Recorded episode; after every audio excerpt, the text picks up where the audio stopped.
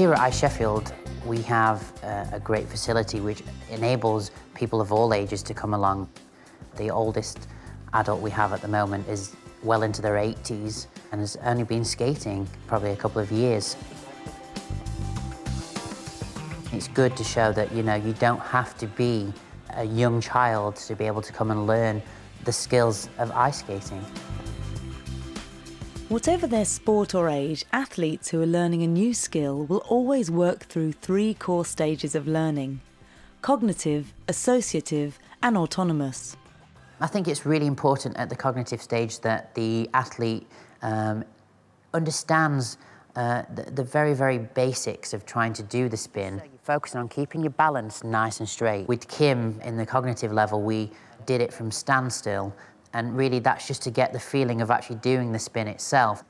At first, the physical movement is likely to be slow and difficult, with a relatively low chance of successful completion. It's imperative that coaches bear this in mind and structure their lessons appropriately. As a coach, it's very important that you lay really, really good, strong foundations so they're understanding at a very basic level what it requires to perform the skill. Left foot comes down, so then the feet stay nice and parallel. For beginners, it's very important that visually they're able to see what you're trying to get them to achieve. Arms stay level. He demonstrates the spin so I can see where I'm going wrong. Uh, and obviously, after every stage that I, I do try, he will tell me where I'm going wrong and try and help me correct it. The feedback coaches give athletes plays an important role in the learning process. The frequency and detail change according to the stage athletes have reached. Okay, I'm finding my balance over the skate.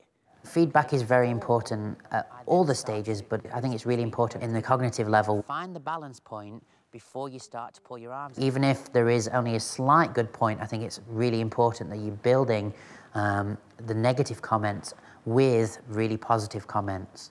From here, all we're doing is going round. To help athletes at the cognitive stage, some coaches may adopt a hands-on approach known as kinesthetic teaching. When you learn a spin for the first time, uh, usually do it from a, a standing start. Um, and he tells me where to put my feet, my blades, where to place my arms, how to get the momentum to bring the body round to do the spin and to keep the shoulders level, obviously, to stop you tipping over, and hopefully you go round and come out at the end of it. It's always good to use the skater to place the body into the correct position, because how you execute a spin may feel completely different to how it looks. Okay, good. See the momentum there? That was yeah. actually much, much faster.